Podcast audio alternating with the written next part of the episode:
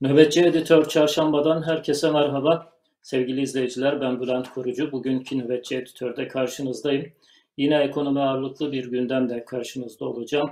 Türkiye'nin malum son e, birkaç aydır ağırlıklı olarak gündeme ekonomi. Son bir haftadır da iyice bu tartışmalar körüklendi, alevlendi.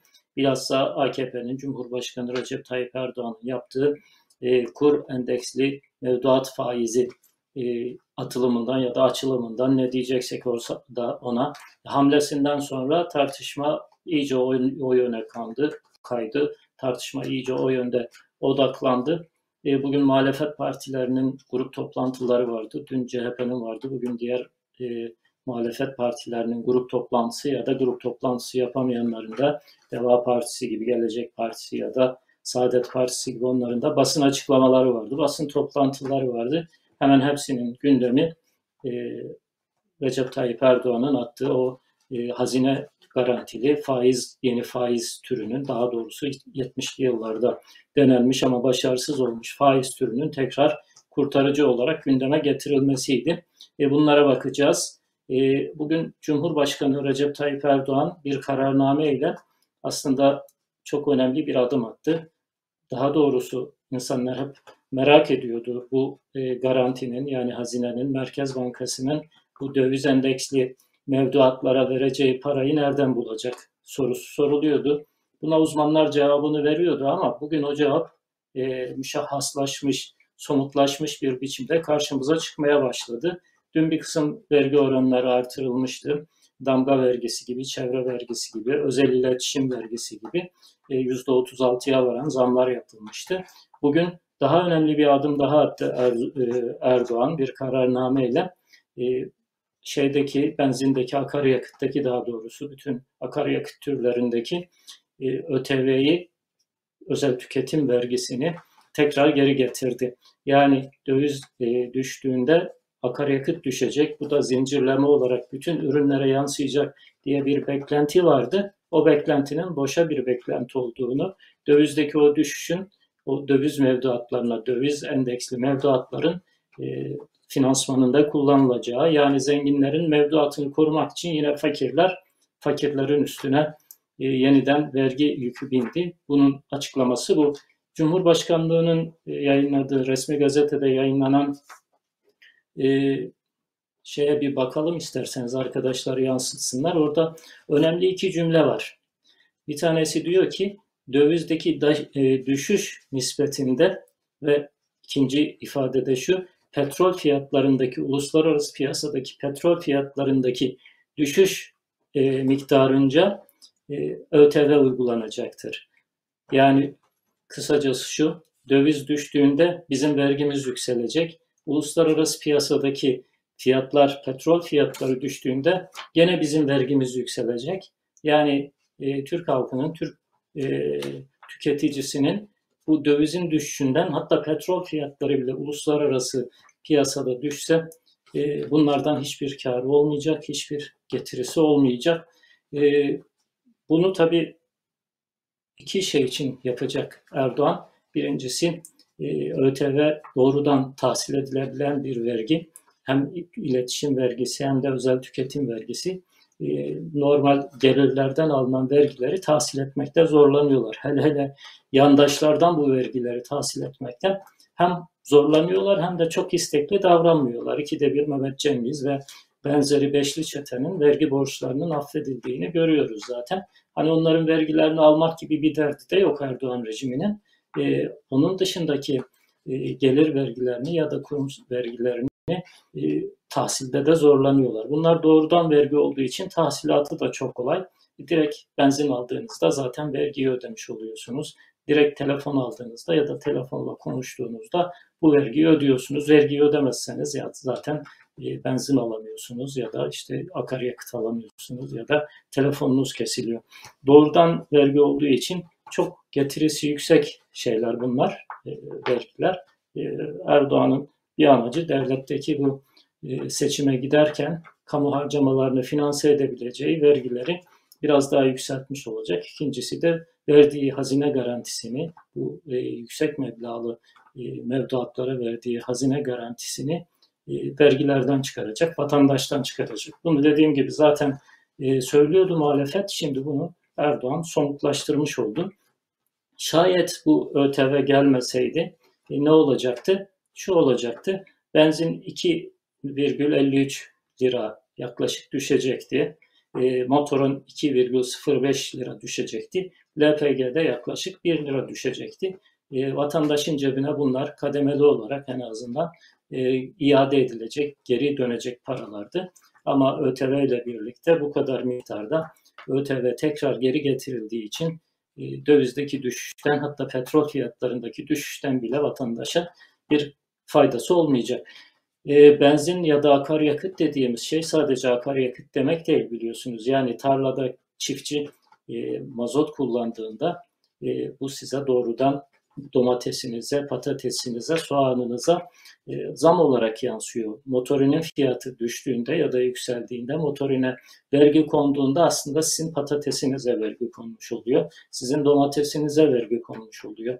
Buğdayınıza, ekmeğinizi yaptığınız buğdayınıza vergi konmuş oluyor. Sadece tarladaki çiftçi mi mazot kullanıyor ya da benzini akaryakıt kullanıyor? Hayır. O çiftçi malını e, kamyona yükleyip İstanbul'a gönderdiğinde ya da Erzurum'a gönderdiğinde ya da İzmir'e gönder, gönderdiğinde o kamyonda mazot kullanıyor. O kamyonda e, akaryakıt kullanıyor. Yani sizin patatesiniz, sizin domatesiniz, buğdayınız, ekmeğiniz her halükarda bu akaryakıt zamlarından, bu akaryakıta gelen vergi zamlarından doğrudan etkilenecek. Onun için hani akaryakıtın vergisi artmış, akaryakıta yeniden ÖTV geri gelmiş. Bunu e, dövizdeki artışla birlikte sıfırlamışlardı. Affedersiniz. Şimdi tekrar bu ÖTV'yi geri almış oldular. E, bu bugünkü yani, e, muhalefet partilerinin gündeminde de vardı. İsterseniz Meral Akşener'le başlayalım. E, Meral Akşener dış güçlere ne oldu diye Ozan Arif'in de bir şiirini okuyarak Erdoğan'a ağır eleştirilerde bulundu. Önce onu bir izleyelim, sonra onun üzerine kısa değerlendirmelerde bulunacağız. Liyakati almayarak hiç kale, akrabaya tanıdığa ihale, Cenab-ı Hak koyunca da bu hale, ondan sonra vay efendim dış güçler. Fırsat deyip dört tarafa dal götür, Kitabına uydur uydur mal götür. Yol yaparken yolsuzluk yap çal götür. Ondan sonra vay efendim dış güçler. Etrafınız hep yiyici tip dolu. Atlarında dört çekerli jip dolu. Hepsinde cukka sağlam, cep dolu. Ondan sonra vay efendim dış güçler o kadar bilgili, tecrübeli insan varken damadını Hazine ve Maliye Bakanlığı'na dış güçler mi getirdi? İki sene üç defa Merkez Bankası Başkanı'nı dış güçler mi değiştirdi? Merkez Bankası'nda 128 milyar doları sana dış güçler mi sattırdı? Piyasaları şoka sokan, Keynes'i mezarında ters döndüren, faiz sebep enflasyon neticedir tezini dış güçler mi yazdı? Türk çiftçisini dış güçler mi borca soktu? Kamu bankalarından milyar dolarlık ballı kredileri yandaşlarına dış güçler mi verdi? Devleti dolandıran düzenbaza yılın ihracatçı ödülünü dış güçler mi verdi? Değerli milletvekilleri, hiçbir hesabı tutmayan büyük ekonomistimiz son olarak akıl dolu bir hamleyle dolara çevrilebilir mevduat kavramını 50 yıl sonra tekrar hayatımıza soktu. Büyük Türkiye, büyük güç, hedef 1973. Nas var diye diye gezdi. Pazartesi akşamı çıktı, hayatımıza yepyeni bir faiz tipini sokuverdi. Türk, Türk lirası mevduatına, mevduata dönenlere kur farkını devlet olarak ödeyeceklerini açıkladı. Yani gitti Türk lirasını dolara bağladı. Benim itibarım yok. Amerika'yı kendime kefil tutuyorum dedi. Çocuk mu kandırıyorsun Sayın Erdoğan? Madem kur farkını yani gizli faizi ödeyecektin, bugüne kadar faizle bu kadar oynayıp döviz lobilerinin ekmeğine niye yağ sürdün? Madem adına faiz demeden faiz ödeyecektin, sanayicimizden esnafımıza, çiftçimizden emekçilerimize bu çileyi neden yaşattın? Adını faiz koysan bankalar piyasa şartlarına göre davranacak, yükü de omuzlayacaklardı. Ama şimdi kur farkını ödeyeceğim diyerek hem faiz hem de döviz lobisini milletin hazinesinden besleyeceksin. Türkiye ekonomisi deneme tahtası mı? Türk milleti kobay mı? Böyle iktidardakilere bir çağrıda bulunmak istiyorum. İki gündür saray medyasında davul zurna eşliğinde kutlama yapmayı biliyorsunuz. Madem kur düştü, madem artık uçuyoruz, o zaman hemen doğal gaz ve elektrik fiyatlarını derhal düşürün.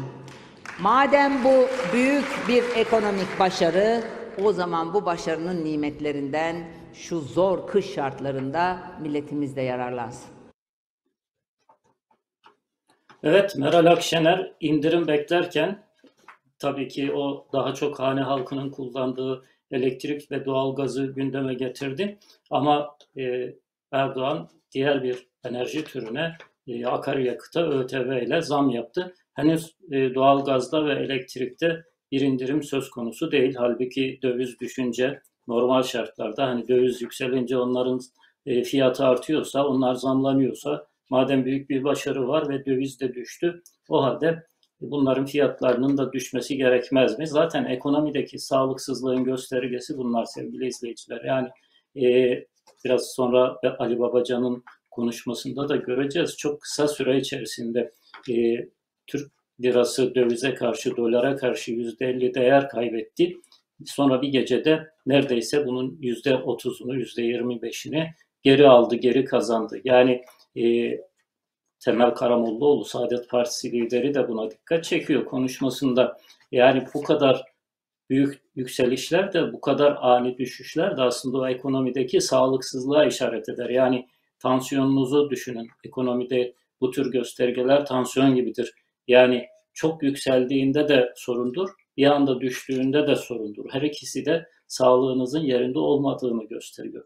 Bugün Türk ekonomisinin sağlığının yerinde olmadığını gösteren başka bir gösterge, başka bir gelişme daha yaşandı.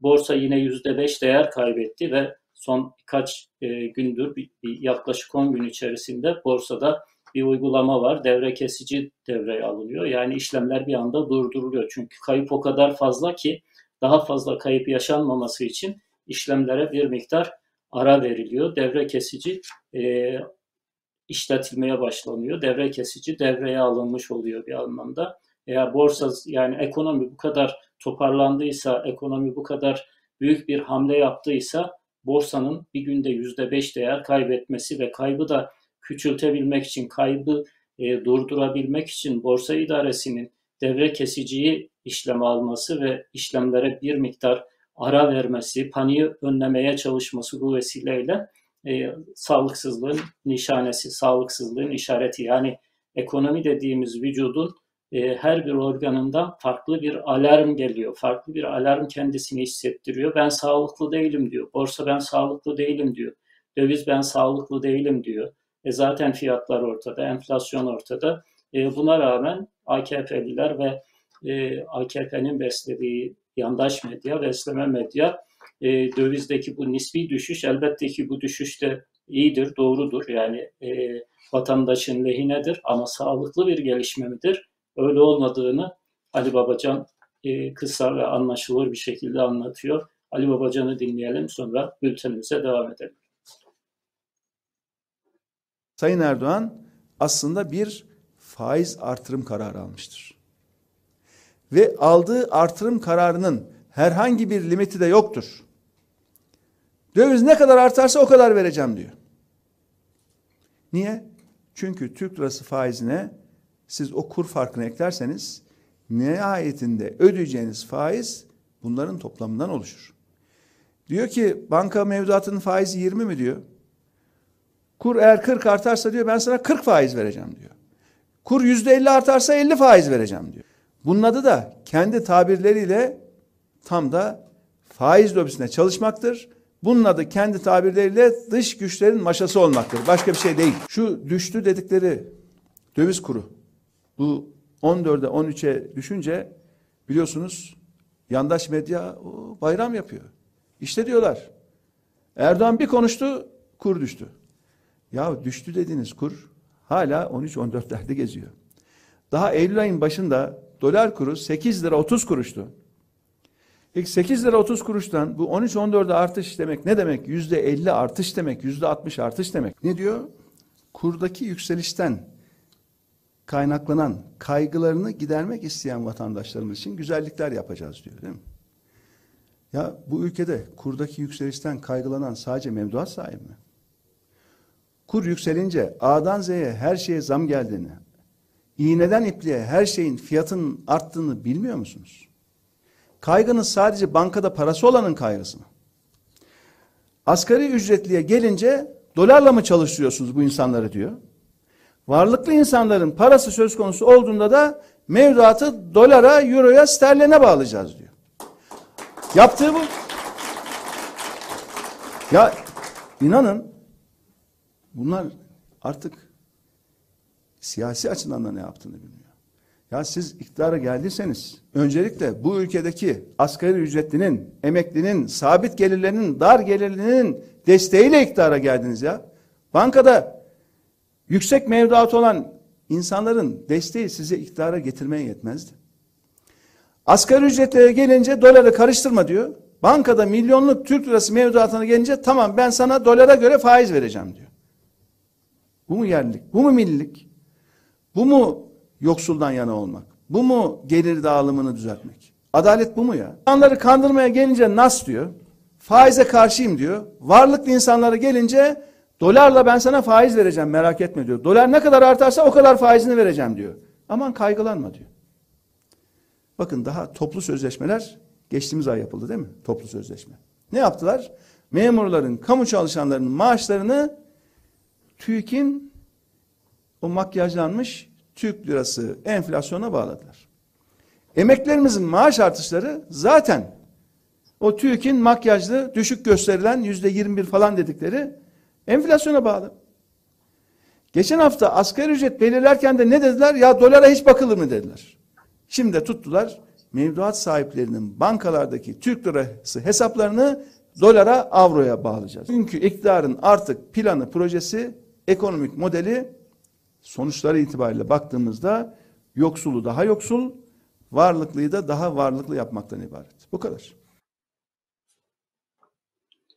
Evet Ali Babacan'ın e, dikkat çektiği iki nokta var. Bir tanesi Erdoğan yoksul dostu değil, zengin dostu bir iktidar haline gelmiştir. Halbuki e, oy kitlesi olarak, oy deposu olarak fakirleri e, kullanıyor. Onları e, para yerine gazla, para yerine e, ideolojiyle, para yerine milliyetçilikle, para yerine dini enstrümanlarla e, avutmaya çalışıyor. Dini bir siyasi manivela gibi kullanıyor ve o siyasi manivelayla kitlesini e, fakirliğe ikna etmeye çalışıyor. Kitlesini e, yoksulluğa ikna etmeye çalışıyor. Ama öbür taraftan da büyük mevduat faiz sahiplerine dönüyor ve siz rahat olun ben size hem faiz vereceğim hem de e, şayet döviz kaybınız olursa da dolar e, kurundan dolayı bir kaybınız olursa da bunu da dolaylı bir faiz olarak arka kapıdan e, hazineden yani vergilerden vatandaşın vergilerinden keserek size bunu ödeyeceğim hiç merak etmeyin diyor. E, Erdoğan'ın geldiği nokta bu. E, Temel Karamollaoğlu da bugün benzer eleştiriler getirdi Recep Tayyip Erdoğan'a, Erdoğan rejimine ve Erdoğan ekonomisine. O da hem NASA dikkat çekti hem de e, bu kadar zikzaklı bir ekonomi olur mu dedi. E, Temel Karamollaoğlu'nun sözlerini de kısaca izleyelim ondan sonra bültenimize devam edelim. Döviz ve altın fiyatları önce yüzde otuz arttı bir gün. Arkasından bir şok yaşandı yüzde otuz azaldı. Bu normal bir gidişat olamaz. 24 saatte yüzde 60'lık bir dalgalan, dalgalanmayı hiçbir ekonomi kaldıramaz. Daha düne kadar faiz düşecek denildi. Nas var denildi. Talimatlarla faiz düşürüldü, indirildi. E şimdi yüksek kur farkını bahane ederek adını faiz koymayıp destek diye isimlendirip ama fiilen paradan para kazanma imkanını insanlara vermek neyle izah edilebilir? Hani nas vardı?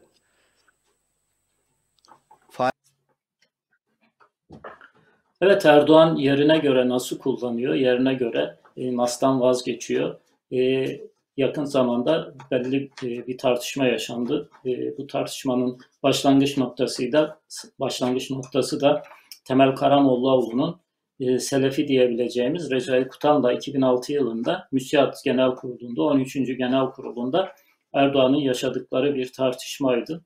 Erdoğan o tartışma sırasında kendisini faizci olmakla suçlayan 75 milyar e, TL faiz ödemekle suçlayan e, dönemin e, Genel Başkanı Recai Kutan'a e, dünya öyle bildiğiniz gibi değil, faiz dünyanın bir gerçeği, e, biz iş başına geldiğimizde faizi kaldıracağız diye söyleyenler vardı. Belki biz de buna inanarak yürüyorduk ama e, dünya öyle değil, tabir yerindeyse kazın ayağı öyle değil diye Recai Kutan'la bir tartışma yaşanmıştı. Hem de müsiyatın yani TÜSİAD'a karşı kurulan Müslüman, müstakil diyorlar ama Müslüman iş adamları diye kendilerini tanıtan kişilerin genel kurulunda böyle bir çıkış yapmıştı. Erdoğan yerine göre e, faizci, yerine göre nasçı olarak hayatını e, sürdürüyor.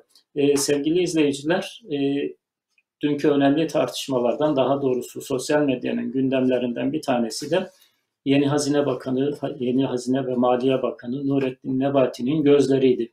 Nurettin Nebati bir aktör değil, bir aktrist değil, yani bir tiyatro oyuncusu değil. Neden gözleri tartışılıyor? Nurettin Nebati bu tartışmaya yol açtı. Bir e, televizyon programına çıktı. Ekonomi projesini anlatacak, ekonominin gerçeklerini anlatacak. Ekonomi dediğinizde de rakamlar konuşur. Rakamlar konuşulur. E, spiker ısrarla rakam sordukça Nurettin Nebati minder dışına kaçtı ve nihai noktada da verebildiği son cevap şu oldu. Gözlerimin içine bakın. Ekonomi dediğiniz biraz gözlerin içindeki ışıltıdır, parıltıdır dedi. E, Nurettin Nebati aslında bir duygusal komedi e, oyununda, dizisinde başrol oyuncusu ya da sinema filminde başrol oyuncusu gibi davranıyor. Yani bir duygusal komedinin başrol oyuncusu olsa eğlenceli olabilirdi. Yani e, planınız tutmazsa ne olur? Evime boynu bükük giderim, e, çok üzülürüm diyor. İşte ekonomik veriler, ekonomi e, hangi aşamaya gelecek? Bu hamleden sonra, bu adımınızdan sonra ekonomide ne tür şeyler bekliyorsunuz? Sorusuna cevap olarak da gözlerimin içine bakın ne görüyorsunuz? E, ekonomi dediğiniz biraz gözlerdeki ışıltıdır diye cevap veriyor. E, ben şeyin ekonomi bakanının gözlerindeki ışıltıyı bilmiyorum, göremedim. Belki yüzsüz olsak görebilirdik ama e, fakirlerin gözlerindeki öfkeyi, fakirlerin gözlerindeki ateşi görüyorum. Evine ekmek götürmekte zorlanan insanların e, gözlerindeki e, öfke gittikçe büyüyor. Bu son hamleyle birlikte yani dövizin e, farklı bir şeyle, hamleyle, farklı bir adımla göreceli olarak düşürülmesinden kaynaklanan bir bahar havası oluşturuldu. Bunu da yandaş medyayla müthiş pompaladılar. Ama vatandaş gidip benzin alacak ve benzinin fiyatının düşmediğini görecek. Vatandaş gidip marketten yağ alacak, yağ fiyatının da düşmediğini görecek. O zaman e, ne anladık biz bu işten diyecek. Yani biz bu haltı niye işledik ya da devlet bu haltı niye işledi o zaman? Hani o aile e, hizmetçisinin şeyi var ya e, hikayesi var ya günün sonunda vatandaş benzini aynı fiyattan almaya devam edecekse evini aynı fiyattan doğalgazla ısıtmaya çalışacaksa peyniri, zeytinyağını, patatesi, ekmeği aynı fiyattan alacaksa e, ne anladık biz bu dövizin düşüşünden diyecek nihayetinde vatandaş. Şimdi belki uzmanların söylediği şeyleri anlamakta, anlamlandırmakta zorlanıyor olabilirler. Belki düşünmek de istemiyorlardır. Ama bu dövizdeki düşüş somut bir biçimde hayatlarına yansımadıkta, yansımadığında e, vatandaşın gözlerine e, Maliye Bakanı, Hazine Bakanı o gözlerin içine bakabilecek mi bilmiyorum. E, AKP'liler, AKP gençlik kolları şöyle demişti. Biz tebdili kıyafetle çarşı pazar dolaşıyoruz. normal şartlarda tebdili, tebdili kıyafet yani kıyafet değiştirerek farklı kıyafetlerle e, dolaşmasına gerek yoktur. Normal kıyafetlerle insan içine çıkabiliyorlarsa yani AKP'li olarak insan içine çıkamadıkları için e, farklı kıyafetlerle insan içine çıkıyorlar. E, çarşı pazar dolaşıyorlar. E, Hazine Bakanı Nurettin Nebati'nin de e, insanların, fakirlerin gözünün içine bakıp onların gözünün içindeki e, beklenti, şu anda bir beklenti ama bir adım sonra bu bir öfkeye dönüşecek tekrar. O gözün içine bakmaya cesaret edecek mi? Zamanla göreceğiz. E, sevgili izleyiciler, e, ayak, e, bugünkü Nöbetçi Editör programından da bu kadar. E, bizi izlediğiniz için teşekkür ediyoruz.